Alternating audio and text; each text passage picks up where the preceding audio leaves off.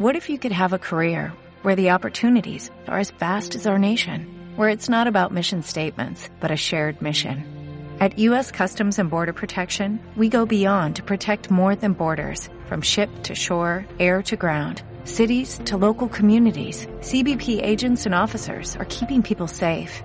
Join U S Customs and Border Protection and go beyond for something far greater than yourself. Learn more at c b p dot gov slash careers. Hola, buenos días. Hoy vamos a seguir con el podcast del Prius. Recordemos que habíamos hablado de cómo funcionaba, los diferentes tipos, los diferentes sistemas del coche.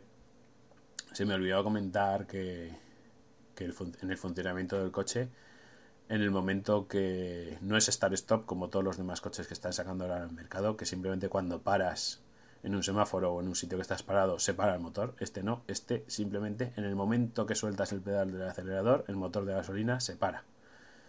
Puedes ir a cincuenta, puedes ir a sesenta, puedes ir a lo que sea, o mantener la velocidad, y con el motor eléctrico tiene bastante para mantener esa velocidad de cincuenta kilómetros por hora, con lo cual el motor de gasolina se para.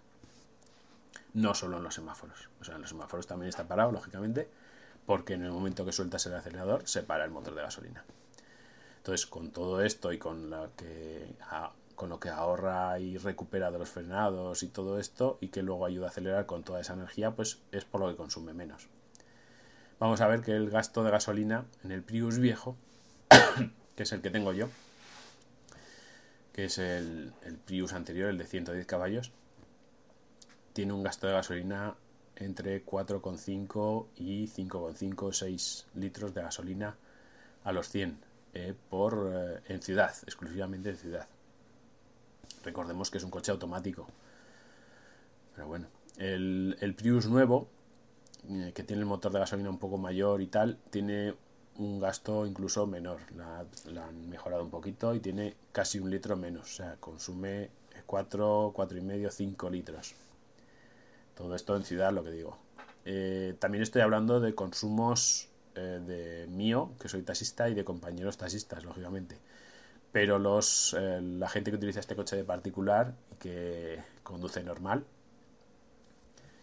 incluso le sacan menos menos consumo, porque ya veis que nosotros eh, los taxis, pues yo por ejemplo pues llevo dos emisoras que están consumiendo electricidad, que las emisoras consumen bastante, llevo un aparato taxímetro que también consume, llevo luces que consumen, llevo Eh, cargadores de móviles, llevo, pues llevo muchos aparatos, llevo un aparato para la emisora también, que es una P D A conectada completamente todo el rato. O sea, todo ese consumo eléctrico hace que luego el coche eh, tenga que usar el motor de gasolina, porque la batería se va bajando también. Entonces los taxis, y que estamos a lo mejor un rato en una parada con el, con el aire acondicionado puesto, o la calefacción, o con, con aparatos enchufados, entonces la batería va bajando, la batería principal del coche va bajando, eh, y, y luego el coche, cuando se empieza a mover, ve que la batería está baja, y lo que hace es utilizar más el motor de gasolina para intentar recuperar, como os decía en el podcast anterior, intentar recuperar el setenta y cinco por ciento de carga de batería, que es lo que el coche siempre intenta tener. Si tiene de más, la intenta gastar, y si tiene de menos, la intenta rellenar. Entonces va usando el motor de gasolina y el motor eléctrico a su antojo para intentar mantener ese setenta a setenta y cinco por ciento de carga en el coche. Entonces, eh, lógicamente, eh, todo eso es, eh, como digo, toda esa gestión de cuando entra el motor de gasolina, cuando utiliza el eléctrico, cuando utiliza los dos, etcétera, etcétera. Eso es todo, todo transparente para el usuario, todo eso lo hace el coche. Sí que puedes... Cuando tienes una experiencia con el coche, puedes forzar un poco a que el coche solo vaya en modo eléctrico, pisándole lo justo, que sabes que no va a entrar el motor de gasolina, o cuando o puedes forzar, pues eso, que una vez que llegas a cincuenta por hora, para mantener solo la velocidad, puedes forzar que apague el motor de gasolina, porque ya sabes más o menos las condiciones en las que trabaja. Pero vamos, si tú te dedicas a conducir, el coche es el que hace todo eso, la gestión de los dos motores, si funciona uno, si funcionan los dos, y tú no te enteras de, de nada. So, muchas veces incluso no te enteras ni que se ni que se activa el motor de gasolina, porque al ser tan silencioso y al no ir unido a la transmisión, muchas veces se enciende a muy bajas revoluciones, y el ruido que hace es muy muy justo, y, y prácticamente ni te enteras. Incluso el, el, el, el momento en el que arranca, eh, muchas veces ni te enteras. Pero bueno, hombre, una vez que llevas ya el coche un tiempo, pues sí, pero la gente... Los clientes que se suben, muchos comentan que, que, que no hace ruido, que, y a lo mejor sí que va el motor de gasolina encendido. Bien, eh, ¿qué más? Eh, os voy a pasar a aumentar mantenimientos y cosas y averías que de este coche.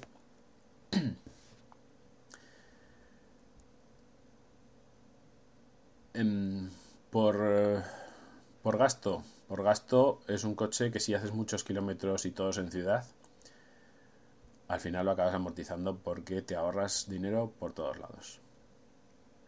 Realmente eh, te ahorras en frenos porque ya dije que duran tres veces más, te ahorras en ruedas porque duran más, te ahorras en, en impuestos, te ahorras en, en cosas que el coche no tiene, porque recordemos que este coche tiene fusionados, digamos, los dos motores y eh, evita un montón de piezas que llevan otros coches. Ya dije que no es como estos híbridos nuevos, sobre todo el grupo Citroën, que son dos motores independientes a cada rueda, uno eléctrico a las ruedas traseras y uno de diésel a las ruedas delanteras, con start-stop, y a eso le llaman híbrido ellos y ya está. Este no es lo mismo, este eh, fusionan los dos motores en uno y se ahorran un montón de piezas, con lo cual no hay correa de distribución. O sea, sí, sí que hay correa de distribución, pero es en este coche de cadena, que no hay que cambiarla, con lo cual ya, solo por eso ya te ahorras seiscientos euros de media, que vale cambiar una distribución cada dos años, que nosotros las cambiamos. Claro, un particular que no usa tanto el coche, pues a lo mejor no le hace tantas correas de distribución o tantos embragues o lo que sea, pero bueno, eh, yo estoy hablando desde mi punto de vista de taxista. Y nosotros cada dos años más o menos cambiamos la correa de distribución y ya son seiscientos euros de ahorro cada dos años. El embrague en un coche normal, que también hay que cambiarlo, en este no se cambia porque no hay embrague. Es una, una, unos engranajes continuos y no hay embragues. Con lo cual, unos engranajes con unos dientes y tal es muy, muy difícil. Yo no he visto ninguno que se haya roto y es muy difícil que eso se rompa. Mientras que los embragues, pues otra vez en un taxi cada dos años... otros seiscientos euros de media. Luego, pues, no tienes piezas tontas que se rompen en los demás coches, como el, el turbo, como los inyectores diésel, que se suelen romper también. Ya digo, no lleva los inyectores estos diésel, no lleva turbo, no lleva filtro antipartículas, que en ciudad los diésel se llenan de mierda y cada dos por tres hay que cambiarlos o limpiarlos, porque, porque como el uso de ciudad... se va acaba quedando carbonilla y carbonilla y carbonilla, al final se obstruyen y, y son una mierda. Lo dicho, se ahorra por todos esos lados, en frenos, en, en, en piezas que no hay, en embragues, en distribución, en impuestos, se ahorran por un montón de lados, en gasolina. Ya os digo que este consume entre cuatro y medio, cinco y medio, seis a lo mucho. Recordando que es un vehículo automático. Los demás vehículos automáticos en el taxi están consumiendo diez litros, once, y en verano, poniendo el aire acondicionado, ya un poco más. En este te quedas en cinco litros, cinco litros y medio, seis, que sí que es gasolina, que está un pelín más cara, pero bueno, eh, aún así el ahorro es considerable. Y los que no son automáticos, los diésel normales que no son automáticos, los más los que menos consumen, consumen sobre siete litros, con lo cual aún así te ahorras. Y vas con la comodidad de un coche automático que, que para el trabajo de muchas horas al día, pues eh, es lo más conveniente.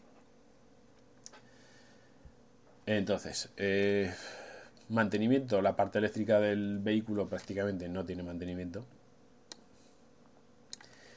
Y el mantenimiento, pues, es un motor de gasolina de mil quinientos o mil ochocientos en el, en el modelo nuevo, que simplemente hay que cambiar el aceite, los filtros, las bujías, al ser un motor de gasolina, pero que no son muy caras. El aceite de la transmisión, que sí que hay que cambiarlo también, de la transmisión automática, pero eso se cambia cada cien, ciento cincuenta, me parece que es, y tampoco es caro, excesivamente caro. Entonces, pues, todo eso. Yo... hasta el momento, con doscientos treinta y tres mil kilómetros, creo que llevo, solo he tenido que hacer el mantenimiento. No he cambiado absolutamente nada, ni he tenido más que... Solo he tenido una avería, que era la bomba del agua, con ciento y pico mil kilómetros, pero realmente eh, todas las bombas de agua de todos los coches se rompen. ¿Qué pasa? Que los coches normales, cuando se hace el cambio de distribución, como hay que desmontar medio coche, se suele cambiar la bomba del agua a la vez, porque si la bomba del agua se te rompe, tienes que soltar la distribución, tienes que volver a soltar todo, y las bombas de agua se rompen. Lo que pasa es que se cambian preventivamente en la mayoría de los coches. Cuando cambias la distribución a los ciento veinte, ciento cincuenta mil kilómetros, se cambia la bomba de agua como prevención para no tener que volver a desmontar todo. Porque ya que cambias la distribución, cambias la bomba de agua, que ya tienes todo desmontado, se hace enseguida. Entonces, como en este coche no se cambia distribución, pues la bomba del agua sí que se cambia cuando se rompe. Y a mí se me rompió con ciento treinta mil o aproximadamente. Pero, aún así, tuve suerte porque Toyota había sacado una campaña en la que decían que las bombas de agua no duraban lo que tenían que durar o habían salido con un pequeño defecto o lo que sea. Y aún así, rompiéndoseme a los ciento treinta, que es una cantidad de kilómetros más o menos estándar, me la cambiaron gratuitamente por entrar en una campaña de que de, decían de que tenía algún defecto, de que se rompía antes de la cuenta o cualquier cosa. Con lo cual, en este coche averías no he tenido ninguna. O sea, es que realmente este coche eh, es como si, si Toyota hubiera cogido a un conjunto de taxistas y les hubiera dicho: vamos a hacer un coche para taxistas, ¿qué, qué queréis que tenga? Y realmente es que el aire acondicionado eléctrico funciona de maravilla para nosotros, que el cambio es una maravilla para salidas, para incorporaciones, para rotondas, para todo, que el aire acondicionado pudiera, pueda funcionar eléctricamente cuando estás parado. O sea, es que incluso hasta las bombillas de freno, que nosotros gastamos un montón de bombillas de freno, porque cada vez que paras a coger un cliente, dejarlo, estás con el freno pisado, gastas un montón de bombillas. Pues este coche tiene las bombillas de freno tipo L E D que no se rompen, que no he tenido que cambiar ninguna. O sea, realmente yo creo que es que los de Toyota llamaron a unos cuantos taxistas y les dijeron: ¿qué queréis que, ¿cómo queréis que funcione el coche y qué es lo que normalmente os pasa en el coche para intentar solucionarlo en este? Porque realmente es un coche casi casi hecho a medida para taxistas. Bajo consumo, mucha comodidad, mucha suavidad, no se rompe prácticamente nada, etcétera, etcétera. Eso es lo que lo interesante. Bien, eh, eh, inconvenientes, eh, inconvenientes, pues eh, el único inconveniente yo que le veo es el maletero, como os dije en el anterior podcast, que es un poco reducido, que sí que, claro, para taxi, que la gente va con maletas y tal, pues, pues eh, comparado con otros coches, otras berlinas de la misma gama de otras marcas, pues el maletero es un poco más reducido, pero bueno, también tiene la ventaja esa de que, de que está cerrado por la parte de arriba con una cortina de estas enrollable y, y siempre puedes usar un poco más de la parte de arriba de, del maletero hasta, la, hasta el cristal del, del portón, pero bueno, siempre sí, la verdad es que sí, se queda un pelín corto. Y otro problema es que el modelo nuevo del Prius, el último que hay, el que hay ahora en la calle, están teniendo problemas de baterías. En Madrid, a través del foro de Mi Toyota Prius y tal, hay mucha gente que las está teniendo que cambiar sobre los doscientos mil kilómetros, muchos taxistas. Yo creo que para conseguir ese consumo de un litro menor que el Prius viejo, han... han homologado, para homologar ese consumo y, y esos eh, esas emisiones que tiene este coche, eh, digamos que le dan una tolerancia a la, de fallo a la batería menor. O sea, la batería con el tiempo se va degradando, no funciona igual que el, mismo, que el primer día, con lo cual, si la batería se va degradando y no da la misma potencia poco a poco, eh, con el tiempo no da la misma potencia que de nuevo, el coche lo que hace es coger más potencia del motor de gasolina, con lo cual ya está consumiendo más de lo que dice y está emitiendo más partículas de la que está homologado para este coche, con lo cual eh, en el modelo nuevo del Prius esa tolerancia a la degradación de la batería es menor y empieza a suele dar fallo en batería a los doscientos mil kilómetros. Y muchos eh, taxistas de Madrid y de otras ciudades han tenido que ir cambiando las baterías, la batería principal, la que mueve el coche, con esos kilómetros. Que decir que vale unos mil seiscientos euros el cambio de las baterías, y que en Toyota te la cambian entera. Mientras que hay una empresa que salió por ahí que se dedica a, a cambiar solo las celdas de la batería que están estropeadas y te cobran, pues creo que la mitad más o menos, y te dan también algo de garantía y tal. Pero bueno, que sepáis que si os compráis un modelo de los nuevos, eh, si hacéis pocos kilómetros en principio no tenéis problema, pero si hacéis muchos, a los doscientos mil o por ahí suele, suele romperse la batería. En el modelo nuevo, en el modelo viejo no. En el modelo nuevo, pues eso. Eh, también es cierto que si la batería se va degradando y consumiendo un poco más, al hacer muchos kilómetros eh, prácticamente te, te compensa igual cambiar la batería y volver a consumir menos. Con el paso del tiempo gastas lo mismo que, eh, que si la batería siguiera funcionando y tuvieras que gastar más, más gasolina durante todos esos kilómetros que le quedan de vida al coche. Realmente, Eh, haciendo cuentas, eh, con el paso del tiempo gastarías lo mismo, pero bueno, sí que es cierto que gastar mil seiscientos euros de golpe no es lo mismo que gastar eh, dos euros más cada, cada ochocientos kilómetros en un, en un depósito de combustible, pero bueno, eso es lo que hay. Eh, otro de los inconvenientes de este coche es el uso en carretera. A ver si nos entendemos, el, el coche en carretera funciona perfectamente, se puede ir perfectamente con él, pero ya el consumo ya no, ya no ahorras tanto. Hay que decir que en carretera lógicamente no frenas tanto, no estás tanto rato parado, o prácticamente no estás parado, con lo cual el motor está todo el rato funcionando y es un motor de gasolina. Y aunque sea ciclo Atkinson y consuma poco y, te, y demás... aunque también se va utilizando la, la batería para ir recuperando en, en cuestas abajo, recuperar energía, luego te ayuda también para acelerar y tal, pero ya no es lo mismo que en ciudad, con lo cual en carretera el consumo es prácticamente igual que en ciudad, que son los cinco litros y pico, incluso seis, pero claro, ese consumo en carretera lo comparas con un diésel de los modernos que te consumen cuatro litros, cuatro litros y medio en carretera y ya ahí ya no tienes ahorro, lógicamente. Para uso en carretera este coche no es. Este coche es para uso exclusivo de ciudad y si tienes que salir en carretera funciona perfectamente, te consume un poco más, pero no tienes ningún problema, o sea, pero ya no tienes consumo, ya no tienes ese ahorro en consumo. Sí que es cierto también que si tienes que subir un puerto bastante largo, pues lógicamente la batería está ahí ayudando al motor y eh, si el puerto es muy largo, pues al final te quedas sin batería y como sigues subiendo y sigues acelerando, digamos que el coche no tiene ninguna oportunidad de, de rellenar la batería frenando o de rellenar la batería cuando el motor deja de, de, de funcionar. Digamos, como está subiendo, cuesta arriba, cuesta arriba, pues el motor de gasolina está todo el rato tirando, tirando, tirando y cuando la batería también está dándole al motor eléctrico para subir el puerto y cuando se acaba la batería te quedas sin batería. Con lo cual sigue subiendo, te quedan a lo mejor cinco o seis kilómetros de puerto y te quedas con que solo llevas el motor de gasolina. Y el motor de gasolina, en mi caso, es de setenta y cinco caballos, y en el caso del Prius nuevo es de cien, que ya va un poco más sobrado. Pero con setenta y cinco caballos, subir un puerto, pues ya tienes que subirlo un poco más a ritmo más lento.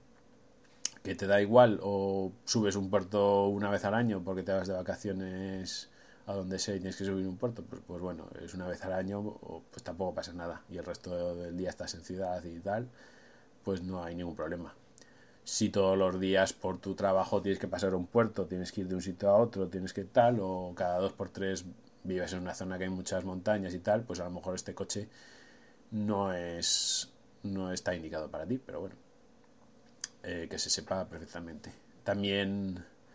lógicamente una vez que llegas arriba del puerto y vas bajando, como el acelerador no lo usas, eh, todo lo que es el movimiento del coche lo está aprovechando el motor eléctrico para hacer de alternador y eh, recargar la batería, o sea que las bajadas de puerto recargas la batería hasta, hasta arriba del todo. Eh, tiene una posición B en las bajadas, en el cambio, porque como ya os he comentado, este coche eh, cada vez que sueltas el acelerador del... el pedal del acelerador, el motor de gasolina se para, con lo cual bajar un puerto con este coche es como si bajaras un puerto con un coche en posición neutra, un coche normal en posición neutra, ni retiene ni, ni nada de nada, con lo cual tiene esa posición B para las bajadas de puertos en el cambio, porque tú pones esa posición B y lo que haces es forzar a que el motor del coche funcione con aire, como los coches normales. Cuando estás reteniendo, lo que haces es enchufar que el motor de gasolina gire sin meter gasolina, y luego, y claro, al meter aire lo que hace es eh, que los cilindros compriman ese aire y haya una resistencia del aire a que el motor se mueva, que es lo que hace retener a los motores tanto de gasolina como diésel normales. Cuando, cuando está el motor en marcha, pero no estás pisando el acelerador, no estás inyectando gasolina, pero aire sí que están cenando los cilindros, y los cilindros van comprimiendo ese aire, y ese aire hace de resistencia para que se compriman los cilindros, y es lo que hace eh, la retención del coche.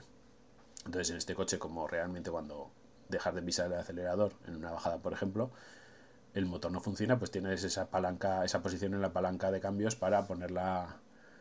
La posición B, que se llama, y es para, para cuando estás bajando un puerto, pues que el motor de gasolina se ponga en marcha y retenga con el propio aire. Bien, eh, este coche tiene un precio de veintiún mil euros más o menos, veintidós mil, depende equipamientos y demás. Incluso más, vamos, eh, si coges mucho más equipamiento.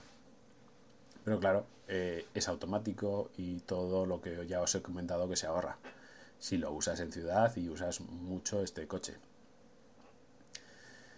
También es cierto que hay más modelos. Toyota ha ido sacando el Auris, que es un modelo tamaño compacto, y el Yaris, que es todavía más pequeño, también en híbridos, con lo cual el precio también será menor. Aún así suele ser alto en comparación con las mismas gamas de otras marcas, pero claro, lo que digo, es el ahorro que luego con el paso del tiempo en averías y en, y en todo lo que no tienes que gastar y en todo lo que te ahorras. También tenéis otra opción que son los Lexus, que es otra marca, pero es el mismo fabricante que Toyota, es la marca de lujo de Toyota. Es, llevan el mismo sistema, pero son coches ya de gama alta, con equipamientos y acabados mucho mejores. Es pues, equivalente a Mercedes o B M W. También hay una variante que han sacado del Prius con batería de litio y que se puede enchufar por las noches. Entonces, en el garaje, en un enchufe. Entonces lleva una batería mayor de litio para aguantar unos veinte kilómetros de autonomía más o menos. Tú lo recargas por las noches y tienes esos veinte kilómetros para poder utilizarlo solo en eléctrico, porque lleva el motor, el motor de eléctrico es bastante más potente. Entonces tú puedes usar solo el, el, el modo eléctrico durante veinte kilómetros. Que para un coche que lo utiliza alguien para ir a trabajar más o menos relativamente cerca de casa, o para ir a comprar, o a ir a hacer algún recado, cosas de estas, pues es un coche perfectamente válido en el que prácticamente mmm, vas a usar el modo eléctrico y en caso de necesitarlo, pues tienes tu depósito de gasolina y puede funcionar a gasolina. O sea, una vez que acabas esos veinte kilómetros de autonomía que te da el recargarlo por la noche en casa, el coche pasa a funcionar como si fuera un Prius normal. Lleva una... Otra, o sea, la batería, digamos, total está dividida en varias partes. Las partes que se recargan por la noche en un enchufe y puedes usar para vehículos solo eléctricos. Y luego lleva otra pequeña parte que es la misma parte que lleva el Prius normal, para el uso normal de cuando frenas recargar esa pequeña parte de batería y así. O sea, que tienes unos veinte kilómetros de autonomía eléctrica y cuando te quedas sin autonomía eléctrica total pasa a funcionar como el Prius normal. Bien, aparte de todo esto que he comentado, pues hay variantes. Eh, igual que a los coches normales de gasolina se les puede poner G L P, que es gas licuado de petróleo. Hay que hacer una pequeña instalación en el coche, pero aquí prácticamente no se usa. No sé por qué, solo usamos... Yo no lo tengo, pero vamos, lo usamos prácticamente unos cuantos taxistas y poco más. Pero en Italia y en otros países europeos se usa bastante. Realmente eh, es más barato, eh, o sea, es más, el gas licuado de petróleo es más barato, porque está tiene los impuestos congelados hasta no sé qué año y está sobre el precio de mitad de precio de la gasolina. Con lo cual, si el litro está a uno veinte de gasolina, pues el gas este está a sesenta, setenta céntimos. Hay que hacer una pequeña instalación en los coches de gasolina, una variación en el motor eh, para que funcione con gas. También hay subvenciones, porque luego se supone que contamina menos y todo esto. Entonces, eh, si lo haces hay subvenciones y hay coches que lo llevan, G L P. Realmente consume bastante más que de gasolina, pero como está a mitad de precio, pues al final ahorras. ¿Qué pasa en el Prius? Pues que el G L P consume solo un poquito menos que de gasolina. Con lo cual, como está a mitad de precio, aunque consuma un poquito más, realmente el consumo eh, o el gasto por combustible te baja bastante. Así que hay que hacer esa pequeña modificación en el motor y Toyota, no sé por qué, eh, no la aprueba y te deja sin garantía en el caso de que utilices un sistema de G L P. Si bien es cierto que hay otras marcas como Dacia, como Skoda, Seat y demás, que ya incluso sacan coches de fábrica con este sistema de G L P, ya hechos en fábrica, Toyota no lo hace y si lo instalas tú aparte te suele dejar sin garantía. Con lo cual, eh, bueno, eh, muchos taxistas han optado por ello porque se ahorra bastante dinero también en combustible. O sea, ya no solo hablamos de cuatro, de cuatro litros y medio, cinco litros de gasolina a los cien que gasta, sino que pasa a gastar sobre unos seis euros de sobre, sobre unos seis litros de gas licuado, que al estar a mitad de precio que la gasolina, pues es como si gastaras tres litros de gasolina a los cien, con lo cual es un consumo estupendo. Pero claro, eh, si te dejan sin, sin garantía y luego, pues eh, lógicamente te dejan sin rueda de repuesto, porque en el hueco de la rueda de repuesto te meten el, el tanque adicional donde se va a almacenar el gas, que es un depósito de, de poco, pocos litros, creo que son veinte litros o por ahí, con lo cual tienes para unos doscientos kilómetros de autonomía. En los coches normales no llegará y en el Prius un poco más, pero vamos, entre que tienes poca autonomía y que llevas, que te quitan la garantía y llevas un tanque con gas, que se supone que, que está todo... pasa unas normativas, pasa las instalaciones y lleva unas garantías, pero, pero siempre llevar un depósito de gas como que da un poco de miedo, llevar un depósito de gas ahí detrás en el maletero. Y no sé, hay gente que no se fía, pero hay gente que sí, que lo ha puesto y que, que lógicamente aún ahorra más. También hay otra variante que es G N C, que es otro, que es como gas natural y también consume un poco menos o algo así, y la, y la instalación es más fácil, creo que es, pero aquí de momento no hay ninguno. En Valencia creo que sí que lo están usando. También esto, tanto el G L P como el G N C, pues tiene la, el inconveniente de que aquí, por ejemplo, en mi ciudad solo hay dos gasolineras que den G L P y G N C creo que solo hay una. Y claro, si te pones a viajar, pues te quedas por ahí sin gas y no puedes rellenar prácticamente ningún sitio. Hay muy pocos sitios. Claro, el coche puede funcionar también como gasolina. O sea, esto es una modificación que se hace, que el coche puede funcionar como normal, de gasolina.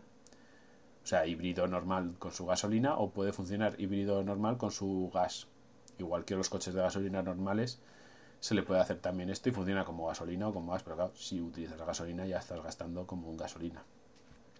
Pero bueno, si te quedas sin gas, sin gas y no tienes ningún sitio, estás haciendo un viaje y no tienes ningún sitio donde rellenar, pues no, pues puedes usar la gasolina tranquilamente. Pero claro, en ciudad, si, te, si la gasolinera que quieres rellenar gas te pilla en la otra punta de casa y tienes que desplazarte para rellenar el, el tanque de gas, pues esa, ese descuento que, o ese precio, ese gasto de combustible menor que te ahorra dinero si te tienes que desplazar para rellenar el tanque cada vez que tienes que rellenarlo, pues ya no es tan bueno. Pero bueno, poco a poco yo creo que irán poniendo más gasolineras con G L P y con G N C, porque ya digo que en Italia se debe usar bastante y en otros países, y, y yo creo que lo irán poniendo. Más cosas. Eh, el futuro de estos coches, el, el híbrido yo creo que seguirá funcionando, ya es el presente, vamos, sobre todo por parte de Toyota, en híbrido total, tanto en serie como en paralelo. Serie y paralelo quiere decir que el coche puede funcionar tanto con un motor como con otro, como con los dos a la vez, lo que se llama full hybrid. Eh, entonces eso ya es el presente totalmente, y eh, el futuro yo creo que ya se va a... Yo creo que por parte de Toyota, que es lo que están sacando o lo que quieren sacar, son los híbridos, coches híbridos funcionando con hidrógeno en vez de con gasolina. Eh, sería el concepto del mismo coche híbrido, pero en vez de combustible gasolina sería hidrógeno, que el hidrógeno, como ya sabéis, al quemarlo con oxígeno se produce energía y vapor de agua, con lo cual eh, da energía para alimentar a un motor eléctrico, que sería el que... Eh, el que mueve el coche, y por el tubo de escape solo sale vapor de agua. Otro caso que podría funcionar en el futuro son los coches enchufables, pero yo a este le veo un problema. Los coches enchufables para, para tener una autonomía real como los actuales, que es lo que todo el mundo quiere, de seiscientos a setecientos kilómetros por carga, que es eh, lo normal que tienen los coches ahora, un, un depósito te dura seiscientos a setecientos kilómetros, pues para llegar a esa autonomía de seiscientos a setecientos kilómetros por una carga, el coche va a tener que estar enchufado muchas horas y, y eso todo el mundo no... Porque claro, si lo pones a doscientos veinte con el enchufe de tu casa normal, para toda esa carga y toda esa potencia que necesita para, para llegar a esa autonomía, va a estar muchas horas enchufado. Si quieres poner una carga rápida, ya tienes que poner una eh, línea trifásica en tu garaje con su cortador aparte. Las líneas trifásicas son más caras, etcétera, etcétera. Entonces, a lo mejor no, no compensa el gasto.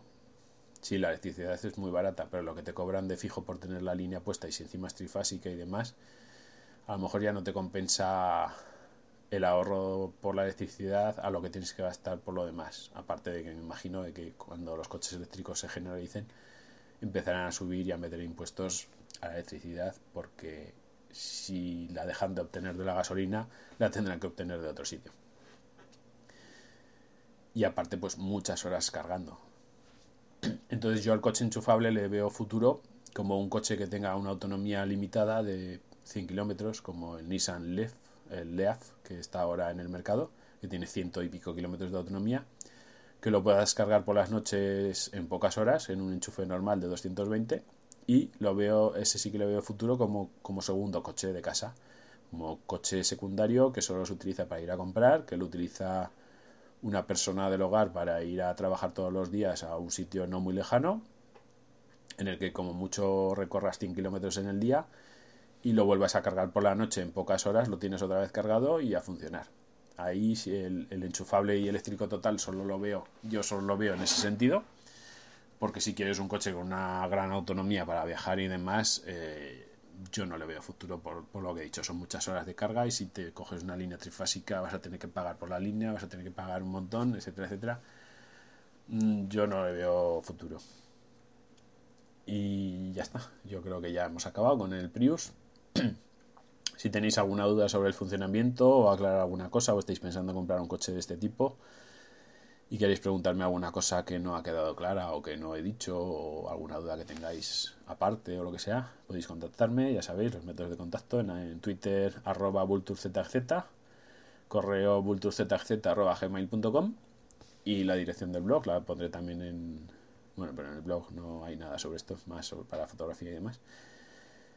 Luego también eh, tenéis en el, un foro en el que yo también estoy, que se llama el foro Mi Toyota Prius, todo junto. Eh, ya lleva mucho tiempo, en el que somos un montón de usuarios de Toyota Prius. Se empezó como Toyota Prius, pero... Perdón. Pero ahora también hay muchos apartados y subforos para los nuevos modelos de Toyota, que son los, el Auris, el Yaris... Incluso también hay subforos para algún modelo de, de Lexus y, y se habla también de híbridos en general, aunque se hable del Prius y de otros híbridos de, de Toyota, también se habla de otros híbridos en general. Entonces, si tenéis alguna duda o queréis complementar conocimientos o queréis preguntar alguna cosa, aparte de a mí, eh, o aparte de mí, podéis preguntar o podéis pasaros por Mi Toyota Prius. Y con eso es todo. Espero que os haya gustado la... el análisis del vehículo, del Prius, si alguien tiene intención de comprarlo o, o para que os queden más claros los conceptos, porque ya os digo que yo como taxista muchos clientes se me suben y anda, este coche si no hace ruido, si no sé qué, y dónde lo enchufas y cómo lo cargas, y la mayoría de la gente cuando le digo que no hay que enchufar, que se carga solo, se quedan, se quedan admirados, vamos. Entonces eh, pues eso, mucha gente sabe que están estos coches híbridos porque ya tienen mucha publicidad y cada vez se ven más, y sobre todo en taxis, pero mucha gente o la mayoría no saben ni cómo funcionan, ni, ni cómo se cargan, ni nada, ni las ventajas que tienen, ni nada. Por eso he querido hacer este, este podcast y explicaros un poco cómo funciona todo y que sepáis realmente los tipos que hay y cómo funcionan y, y demás. Bien, espero que os haya gustado y un saludo y hasta el próximo podcast. Oh, oh, oh, O'Reilly. ¿Necesitas ayuda? En O'Reilly Auto Parts te ayudamos. ¿Necesitas algún consejo? Te aconsejamos. Nuestros profesionales en autopartes están siempre disponibles para ayudarte a encontrar lo que necesites. Excelente servicio al cliente es solo una de las ventajas que ofrece O'Reilly Auto Parts. Los profesionales en autopartes. Oh, oh, oh, O'Reilly.